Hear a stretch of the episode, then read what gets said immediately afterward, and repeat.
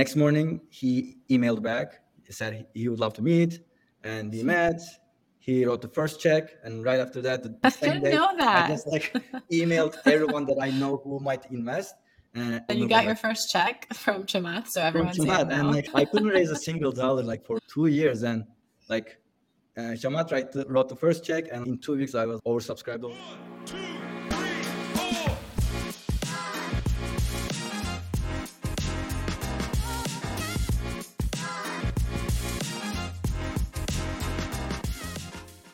Today's guest is such a star, you guys. I'm so excited for y'all to hear his story, and what a great way to wrap up the year. Basar is from a small village in Turkey. He made his way to Silicon Valley, where he earned a Stanford MBA and went through Y Combinator with friends. Together, they built an education technology app with a mission that's really dear to Basar to provide students with access to education via one on one tutoring that's both affordable and accessible. And they're just getting started. Learn about how Basar got top Silicon Valley investors to fund his company, what routines have been helpful for him as a founder, as well as my favorite, how he views failure and success. Enjoy. Hi Jen, how are you? I'm great. I'm really happy to see you. Thanks for coming and making the time. Of course, always a pleasure. And like Machin said, I love the California flag behind you. Oh yeah, I carry it everywhere. India, Remind- Istanbul, wherever I go. I love it. I love it. When was the last time you visited the Bay Area? Uh, actually, it was two months ago. Actually, yeah, 45 days ago, but it was just for fun. Uh, Yeah. Because I feel like you're in the Bay Area in New York City quite a bit. Yeah, yeah. Actually, for work, I spent like almost half of the year last year in the United States, mostly New York, but I spent a few months in uh, in California too. Awesome. Well, I am thrilled to have you on the podcast, Basar. I'm excited to learn about Kunduz, and I love that it means beaver. So, like busy beaver, curious beaver. And you guys are sharing high quality education to millions of kids. So, I grew up in Sierra Leone and I love this mission. Like, we didn't have equal access to education. I love what you guys are doing. You're currently in India and Turkey and other countries. And what's really cool is you provide answers in 15 minutes, 24 7 access to tutors, and the fee is affordable. It's just $9 per month for unlimited access to these tutors. So excited to dive into that. But if you'll let me, I'd love to start a little earlier in your journey and talk about where we met. So we met Sure. at Stanford Business School as international students, and maybe we can start with how you got into Stanford. What was key to your journey in getting in?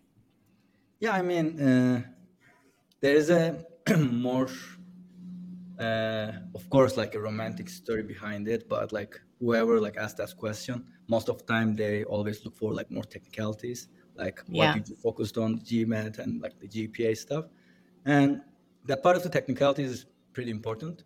I think my case is pretty insightful for people uh, who are like thinking about it because I wasn't coming from a typical background on Yeah. papers. Uh, my GPA was like pretty much bad. Like uh, you remember in our first day, they were just like giving us this orientation and just like to a part of it was like about getting to getting to know your class, right?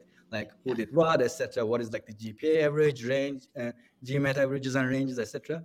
I realized at that point that uh, my GPA was the lowest in that range. but it was how low it was, and like anywhere you see online, like for that GPA, like nobody just gives like a good outlook about it, the potential about it.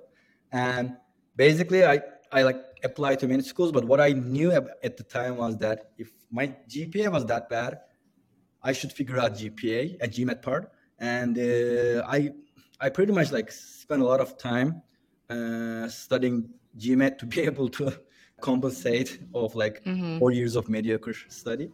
And that part, like I think one thing that gives hope to like people that I talk most of the time is that if you do well in GMAT, there's always a chance because most of the schools, if they like you as a person, your resume, your story, whatever, uh, they wanna be convinced that you can intellectually, analytically uh, survive their curriculum. And even if your GPA doesn't prove that, GMAT can give you a lot of chance to show them that you can. So I think, yeah, one takeaway would be never lose hope just because you had a terrible GPA. GMAT can always give you an opportunity to show yourself, prove yourself that you're capable of like going through the program. And this part was like pretty much the technical part. that was different for me. And uh, the other part, most of the time, uh, the story part, resume part, essays, whatever you want to call it, I think uh, GSB is taking that part quite seriously.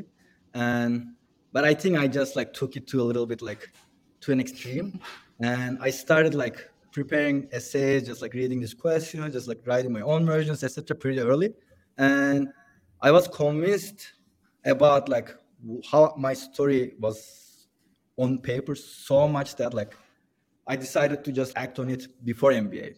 I was like a pretty standard like MBA candidate, studied engineering, got into consulting, did two years of consulting, and at the time I was pretty much convinced that I was going to focus on education post uh, MBA. Uh, but as I just researched more about things, like did more um introspection, I realized that I want to act now and I want to just try things as much as possible before MBA too. And I postponed my MBA plans for another year to be able to give myself more room about like what I can do and what I can like learn before going getting into MBA. And I did like one and a half years of uh, portfolio strategy for a conglomerate in Turkey who was thinking about investing in education. It was like pretty lucky because I haven't seen such position ever since in Turkey. Like at that point in time, there was a conglomerate who decided to invest in education, and at the same time, I was like exploring like different opportunities, and that was pretty lucky on my end. But I I, I took that and like I postponed my postponed my MBA plans for for another year, and once I got my like acceptance, I quit that and started uh, working on an idea that ended up being Kunduz. And you may uh, remember that like I, I already started Kunduz at a very like like uh, like Early. novice level when I when I got into uh, GSB. So, but I think one thing I love sharing with people, like especially international students, is that just I've seen a lot of like essays talking about like my country has gone through this economic recession in the past. It severely affected my family. That's why I want to get into MBA and like build a fintech startup. I know all of these are like real and nobody lies about them, but like you see them all these like consulting background people are just like writing the same things over and over, just probably overnight. I think just like taking these questions seriously and just reflect on them, even act on them, regardless of MBA, it helps a lot. First, with your chances, uh, with your chances in these schools, and second, to be honest, like beyond GSB, I think I saved three years in my whole entre- entrepreneurial experience by like exploring and discovering that. And I think yeah, these questions are asked. I don't know for what reasons, but like definitely one of the reasons is that just like help you figure out what you want to do in life and just like start taking action. Maybe post MBA, maybe during MBA, but why not do them in start doing them uh, pre MBA? Yeah. For me, one of the most important aspects of the whole experience, business school experience, were the people we met and getting to learn from each other's experiences. And so I'm so grateful that you are a classmate. And it's just a huge example of why just the GPA on its own isn't a good measure of a human being. And I think you've taught me a ton. We've talked about your company in the past and what fundraising is like, et cetera. And it's been look at the impact you're having. Um, and so, what a beautiful journey and experience and example. So I do remember actually in one of the halls, this was called Highland at the time, now it's called JMAC. We were sitting and you were telling me a little bit in the early days about Kunduz. So when did you have this aha moment of you want to build Kunduz? How did this all come about? What, what was that idea sparked from? I took something a little too seriously at the time. Like I was in GSB, uh, I was reading Lean Startup and uh, the, the book, and I was like basically just applying like to the extreme every part of it, and like it like I started talking to users and like the potential users, target audience, and from day one I knew that my focus was all about uh, K-12 and like providing social mobility through the K-12 education. So I knew that through education technologies, it is more possible in like high school and middle school. And I was like constantly speaking to students at a point where like I was literally like checking out their phones about like how they use different apps for educational purposes. Like WhatsApp, I, I see like a lot of them use WhatsApp uh, for having study groups in a way, just like asking the, uh, each other the questions they get stuck with, and realizing that almost all students had these groups, but none of them were functional because everybody was like first focusing on their own studies or just like whatever they focus on. And second, none of them are experts, none of them are teachers. And I basically start with like offering them from now on, I'll be answering your questions. And when it's time, I realized that I was a little too old to be able to help them. I went to my own like uh, undergrad, uh, like my college, and just like like starts like uh, giving flyers to students in the freshman Yeah. dormitory, saying that if you still feel hot about just like uh, practicing these like uh, university entrance exam questions, uh, you can get paid by just solving each of them now. And then I put together a WhatsApp system where like I was getting questions from random numbers, and I had like different WhatsApp groups um, that consist of like students, college students who are interested in uh, solving questions in different courses. And I was basically the app. My WhatsApp account was the app, the first uh, MVP, and I've solved more than like a few thousand questions in the first month. And then just my co-founders uh, uh, got excited about it too. They joined me, and like we built the first version. I think by the time we started GSB, there was the first version uh, on the App Store, and like we were just basically an app. Uh, but I basically just took that like whole uh, lean startup approach a little too seriously, and just end up finding a good opportunity at the first trial. A lot of times, Yeah. like I see a lot of entrepreneurs trying different things, not working out. Luckily, I think the part that I was the most the most lucky was like basically finding it in the first time. But at the same time, I was not risk averse at all because I tried it with no cost. It was basically my uh, WhatsApp account, so that gave me a lot of uh, liberty to just like, try things and just not be afraid of like how much it costs, etc., etc. Yeah. The other thing I hear too loud and clear is you had a ton of demand for this version one of your product. You had, I think you said it was thousands of requests for help with homework from students, so much so that you alone couldn't even handle that and you needed to go ask others to get involved. And I think that's a really strong signal too from the market that, hey, you actually have something here. Um, and then it sounds like you were able to get your co-founders involved to build a first MVP, load that on the app store, and then come to business school and, and build. I know this is a huge opportunity to be able to build alongside business school. What was that like for you? Do you feel like you were able to take more from classes and building Kunduz in parallel? I think that uh, there is both. Like there were courses that I took most out of the experience because uh, Kunduz was my lab or like my Yeah. playground. But there were like a lot of moments where I had to deal with things and like I was missing the readings and the homeworks. I wasn't the best teammate in the like group projects, etc. There were those times too. And yeah, I mean, I was also doing the uh, joint degree with that school at the same time too. So I was mostly uh, compromising the sleep part of my life. But I would say uh, it definitely helped, not only the courses and the school itself, but at the same time, just seeing all these people from the startup ecosystem uh, and the Silicon Valley. And Stanford was like basically, and still is basically considered the heart of it. And being able to build and grow that at the epicenter of it as a Turkish entrepreneur was a huge chance. So I think it's both like it goes both with the the class itself and also like the whole experience, the people I get to know, I get to meet and get connected. Totally. Did you do your first fundraise while at school or after Oh, you entered YC? Yeah, yeah. While at school, what was that like? Uh, it was interesting because for the first one year and a half, uh, in a very like stupid way, I was assuming that no one would be interested in like investing in a Turkish startup, edtech startup in Silicon Valley. So I wasn't proactively going after investors, and I was also expecting to have this like meaningful growth and scale to have. And but there was one moment uh, I remember vividly. You you also remember it because it was an interesting day at the GSB. You'll remember the view from the top of Chamath, right? Yes. It yes. ended up being like a huge thing, not only at Stanford but like in Silicon Valley in the whole tech space. And a day before that, I was having a minor crisis by myself about uh, like self-questioning what we are doing, whether this social entrepreneurship is like a, a little bit of wishful thinking, and whether should I, I should just focus more on uh, more commercial and only for profit uh, path, or just like whether this is like the right way to approach edtech, etc., etc. Because at the time I was not able to find a, like a fundraise like, like investor at all. I raised literally I couldn't raise a single dollar at the time, and then I, I had this uh, talk like the view from the top. And Chamath was like basically he mentioned a lot of things, but the part that I was looking for was like basically how he sees investing and what he expects out of investing these companies and, and how the how entrepreneurship and tech space can change the world for better. And and I was like, finally, I felt like I found someone who exactly felt like I do, and this person was on the other side of the table. And I was like, okay, at least there are investors who think like me uh, in Right. the ecosystem, in the space, especially on the other side of the table.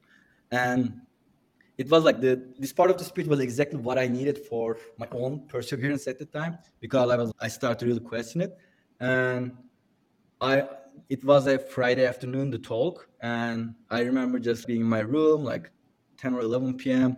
Friday night. Decided to email him, found his email somewhere, etc., and just basically thank you him for for the inspiration.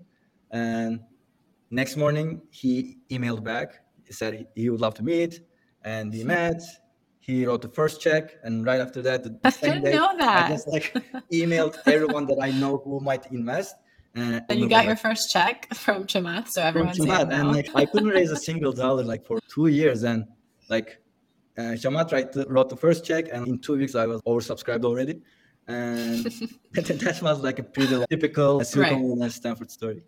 That is awesome. So so cool. So many people can resonate to this, right? I feel like every entrepreneur you're not an entrepreneur if you haven't questioned whether or not you your idea is worthless and have felt so unseen that you need to take a step back. So what a beautiful story. What was your meeting with Chamath like? Was he asking you questions about the product? Or was it more of you both felt seen in the way you think about the world and social business? Mm-hmm. I mean, there are like three parts, and like it was the same, similar with most of the investors that uh, joined us ever since. They were always looking, and that includes Chamath, three things. Like the growth tells something. They don't know anything about Turkey, of course, but the growth itself was telling the story. And they, of course, look at the uh, the founders and how excited they are about the space or patient about the space and like uh, how relevant their background is. And the the third one is in our case uh, is like, is it really like a mission driven and like how it can impact the future or like the students or like the education space itself. I think uh, he was like like checking each of these like but like delving into the details a little bit more especially to be able to understand space itself so i think uh, yeah the in terms of like what he looks for it was pretty similar similar to the other investors but he was a little bit more curious about like the details of it and like what it looks like in turkey And at this point, what was your team size, revenue, number of Uh, students on the platform? uh, i think we were having a 20 25000 dollar mrr i Okay. remember that uh, it was like growing very quickly a few months out few, few months after that we got into yc with that growth and Amazing. what was the other question the team I was just gonna, and then your team size was it just the co-founders, the three of you at this point? Did you have three more of us all part-time i was the most full-time person as like Yeah, as someone who And you're like double MBA, once. Yeah. MED. and we have like five part-time college students who were like who started as like a Helping. tutor in our platform got a little bit more interested in like the entrepreneurial space and became part of the team but they were all part-time so this was your jump start, and then it sounds like after this you applied to, you decided to apply to YC. Yeah. Why? Why did you make that decision? What was that journey like?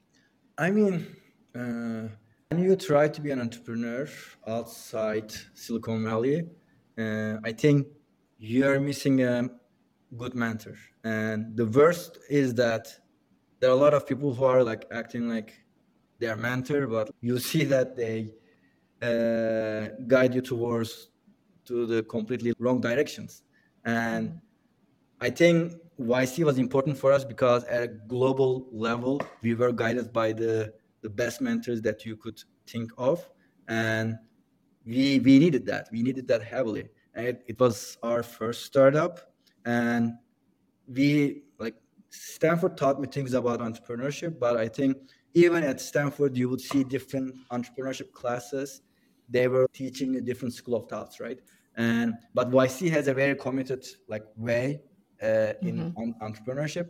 And I think just as three co-founders, just like going through that education, helped us speak the same language and not be uh, misled by wrong information or like wrong guidance, whether in the ecosystem in Turkey or like whatever we read online. I think that was a pretty good school as founders to uh, go through. Uh, and the second part is we always want to do something global, but we weren't sure at first. And seeing how dysfunctional the local ecosystem here is, I think we needed someone who can just like who can be a gateway uh, for us. And YC was for us at the time was the best uh, for that. And also like as a no-name entrepreneurs, yes, Stanford helped a lot with the name, but at the same time, uh, putting the YC stamp on Kunduz helped us in so many ways, including like expanding to India, recruiting people there, etc. In every level, YC brand has has helped us in the best way possible.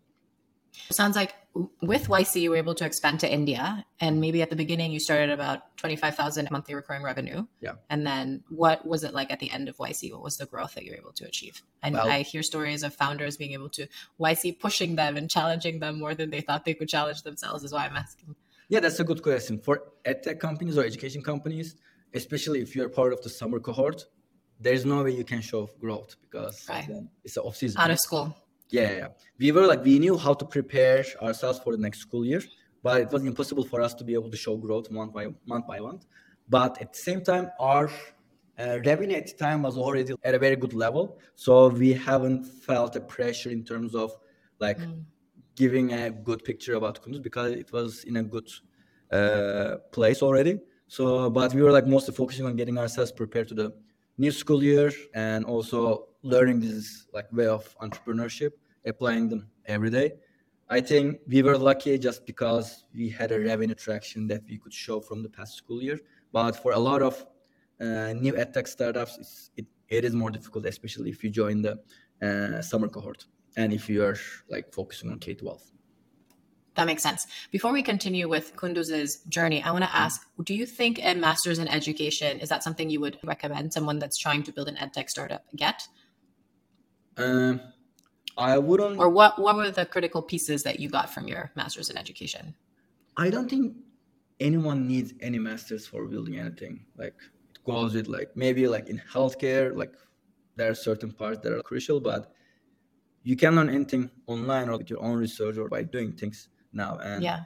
I wouldn't highly recommend it, but I loved it because it gave me the background of this whole theory and like Mhm. gave me the confidence about what we do, gave, gave us a context about what Kunduz uh, envisions and what it represents, etc., etc. I think uh, intellectually it was extremely satisfying, and at the same time, it like at every level, it always helped me uh, put things in context and it, yeah, it gave me the confidence, but I would definitely not like advise someone to first do a master's education before starting an edtech startup.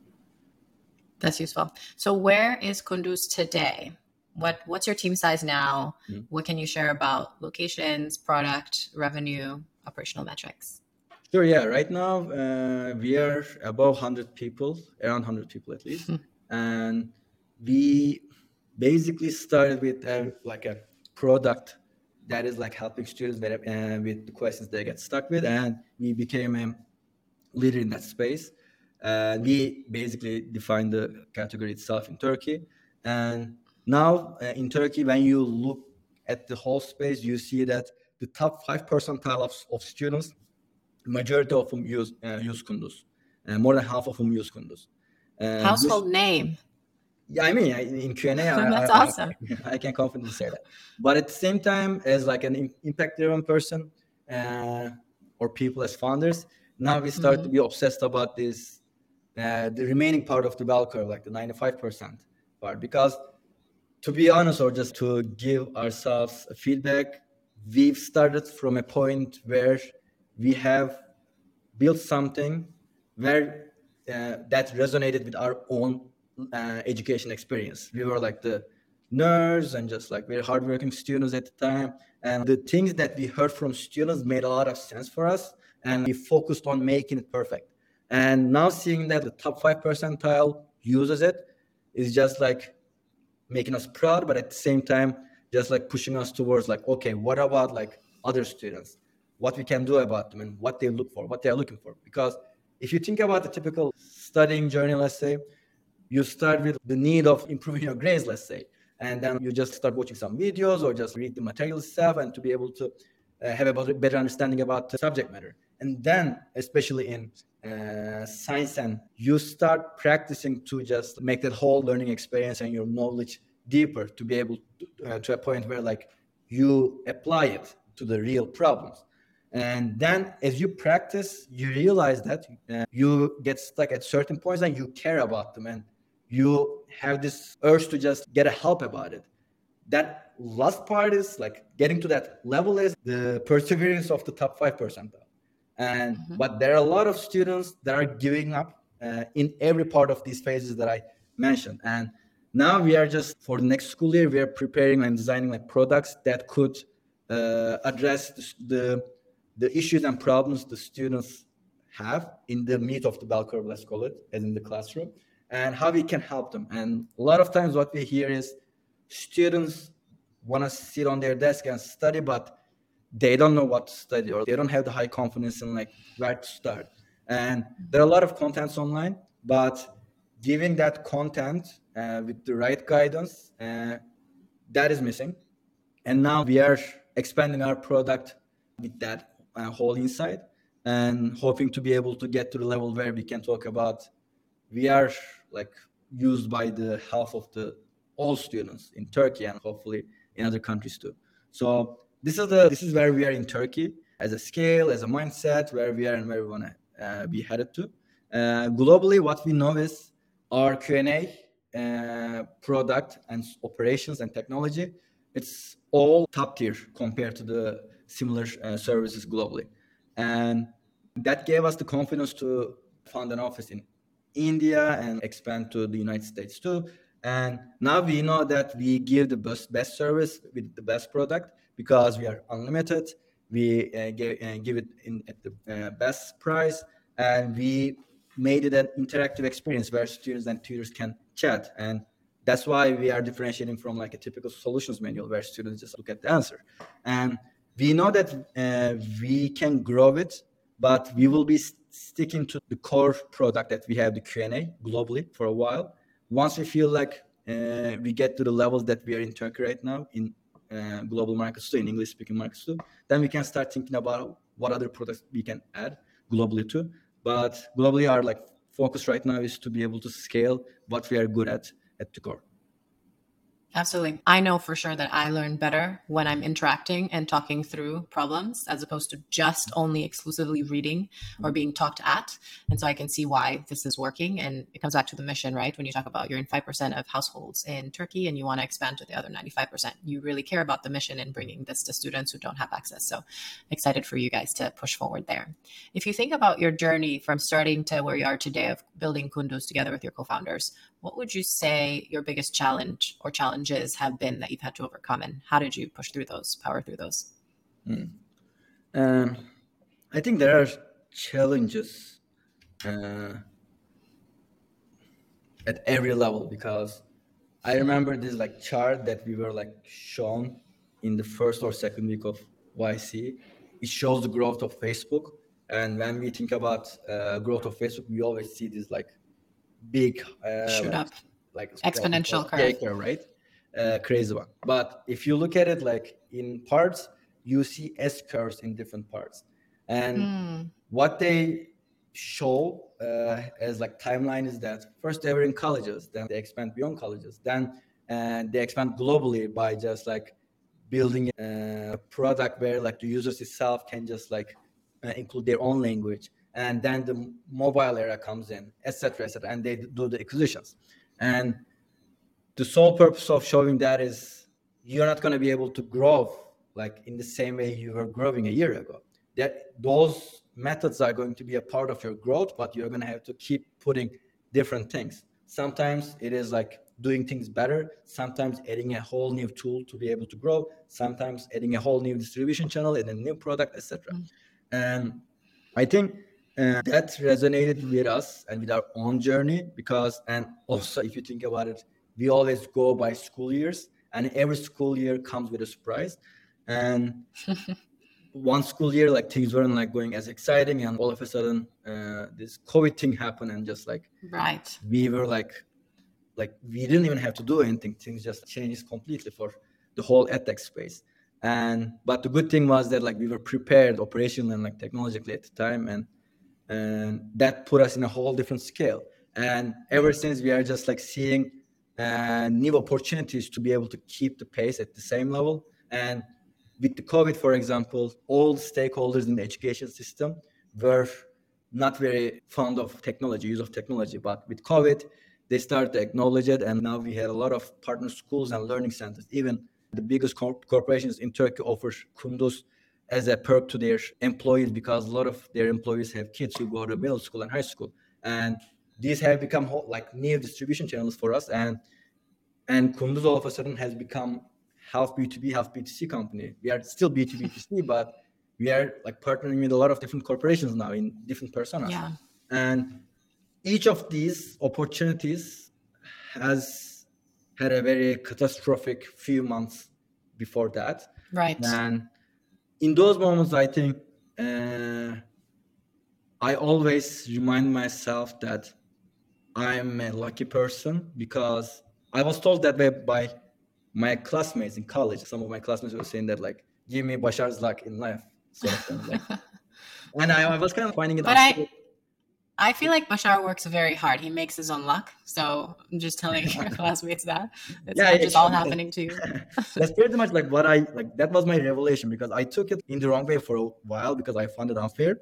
But after a while, I realized that yes, because I make my own luck. I try things. I've been like proactive socially. I've been doing like weird things that other people wouldn't be doing, and I would be doing like exploring things that other people would find nonsense. And eight out of ten, they were nonsense. eight out of yeah, ten, but like, two out of 10, they were amazing. yeah, I mean, those two out of tens are just like giving me the best chances in life. And like basically, whatever we do, whatever like we have on the table in the startup journey, we are always digging for these two, you know. And Mhm. if you try five things, you're gonna end up finding one. If you try ten things, you're gonna end up having like finding two, uh, that those two things. So I think opening my laptop, I always look at my screen, just like thinking that I'm today starting a whole new day, just trying to make my own luck. I love it. I was going to ask you, what do you think is the key to your success on the flip side? But I feel like you started to answer it. So, starting with trying things, not being afraid to fail, because of the 10 things you try, two will succeed. Mhm. Do any other things come to mind? I think it pretty much explains my mindset. I'm not Yeah. sure if you remember it, like because my name is phonetically similar, my But- name and last yeah. name. The the mean I was asked about the meaning of it, and in Turkey, most of the time the names has like a specific meanings, and mine is basically succeed, the first name, and the last name means successful. So people must people mostly think that like it is super unfair to me, and most of my life I haven't thought about that because like I was raised in a family where I was like always push for trying things and just be okay with like failure. I remember uh, going to this chess tournament at the age of eight and literally had no like I couldn't win one game out of seven. And the next year I went and I was like the the I got the first uh, uh, rank in the whole province at my age group, and I, and from that point on, like chess has become a, a huge part of my life for the next five years. And Yeah. if I had been like obsessed with the the, the meaning of success or whatever, I would have left uh, chess the first year. But I think yeah, I'm pretty much comfortable with with the the notion of failure and success. I think it's more about being opportunistic and making your own luck. I love it. And then Basar, what are the your favorite things about what you do in your day to day, and what are some of the things that are harder for you today? especially compared to how I live life uh, uh, at GSB. Uh, I feel lucky that I put certain routines and habits in my life. I made peace with sleeping eight hours a day. I was like always uh, feeling FOMO just because I lost eight hours in a, in a day. Uh, but I realized that it, it gives me the energy and the creativity and the everything you, you need during the, the, the remaining 16 hours.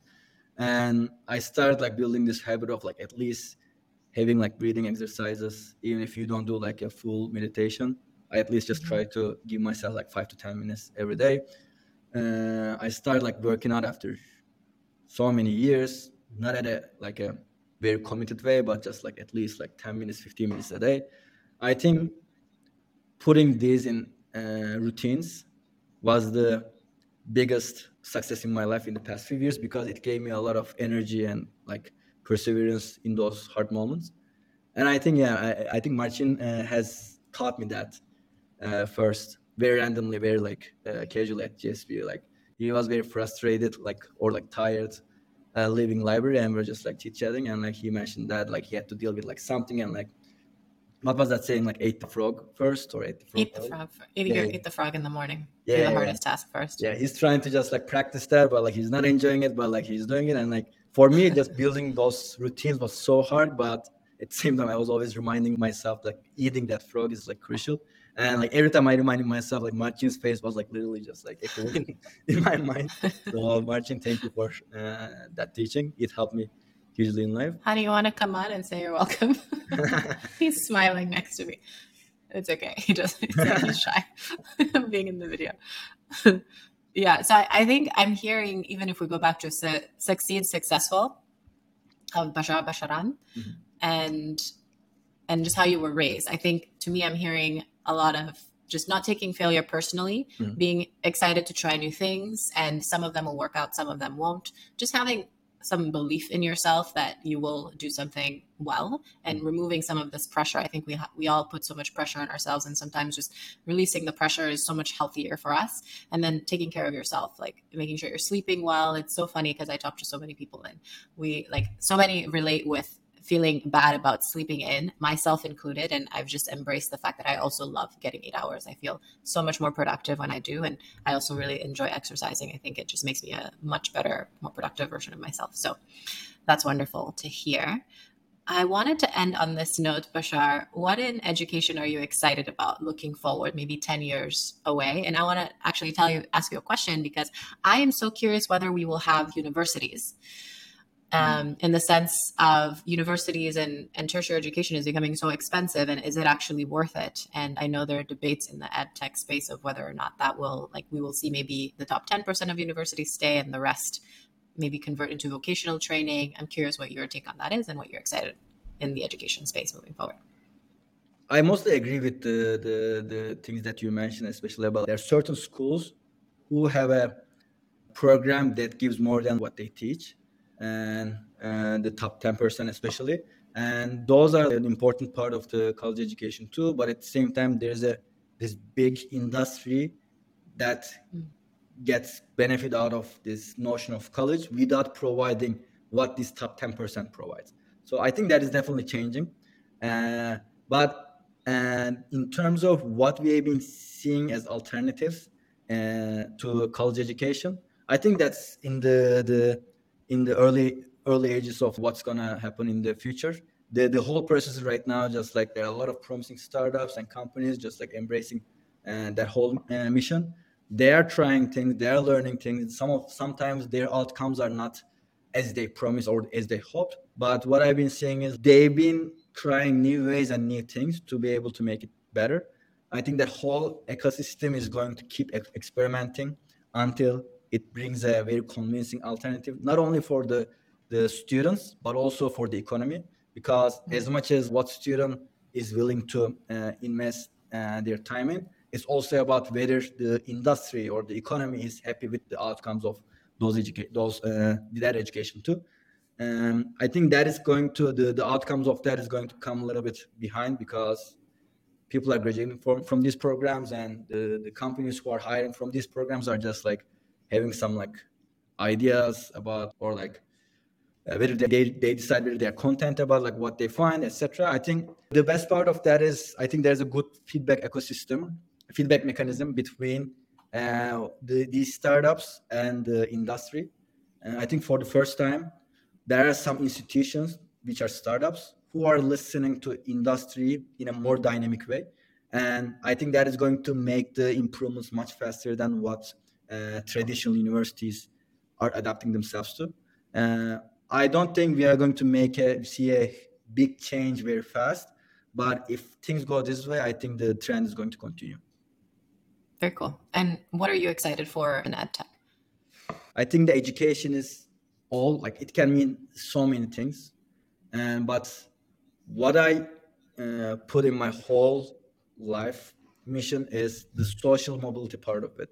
And you can mm. fully realize your potential and your dreams if like educational resources provided at an early age for you. And it it sounds super simple, but to me it's magical, you know, just like every life can be changed if the resources are provided in the right Yes. way and to the right like to, to the people and it's actually what Kunduz is about too. Uh, and we're mm. trying to make that whole K-12 experience uh, personalized or effective, more much more effective at a price that everyone can afford.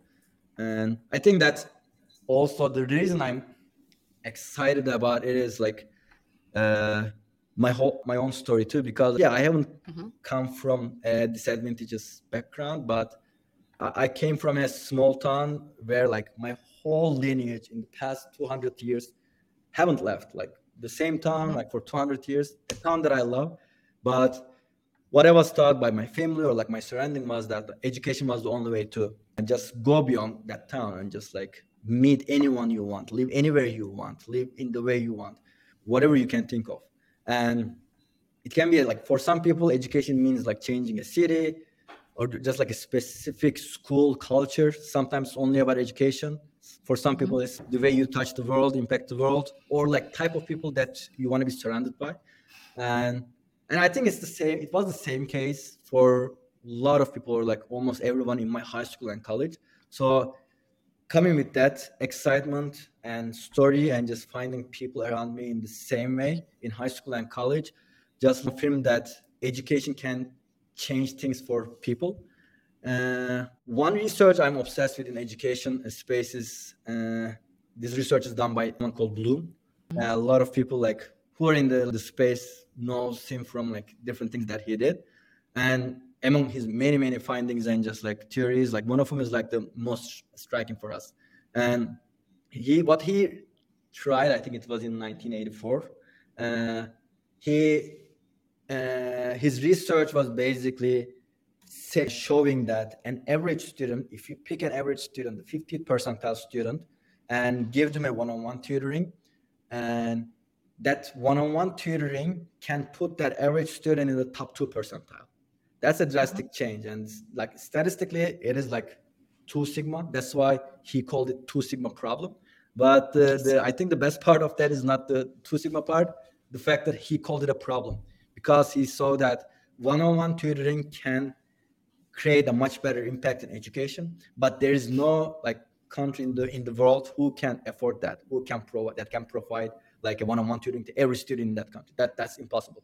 And i think 40 years after that almost 40 years after that uh, what i love or what we love uh, seeing is that he defined it very rightfully defined it as a problem but there have been so many inflection points in technology that now we can see it as an opportunity. Like how we can uh, use technologies like ai or like use of platforms in a way that we can make that whole one-on-one learning experience and automate it in certain ways but still connect them to tutors when needed for the emo- emotional elements of it i think that's the real opportunity in- especially in k-12 and what i'm most excited about Basar, my dad was one of seven children. He's the only one to get educated. And similarly, he's the only one who left the small village where generations of his family were living in. So I very, very much agree with what you're saying and how, what a cool response. So I'll just say I'm excited for Kunduz to be more accessible around the world and for more kids who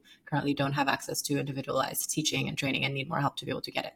This was wonderful. You, I'm such a big fan of what you're building. Thank you so much for coming and I can't wait to have you again soon. yeah thank you for having me and great to see you Thank you for listening. Don't forget to subscribe. And if you like what you hear, leave a review and share.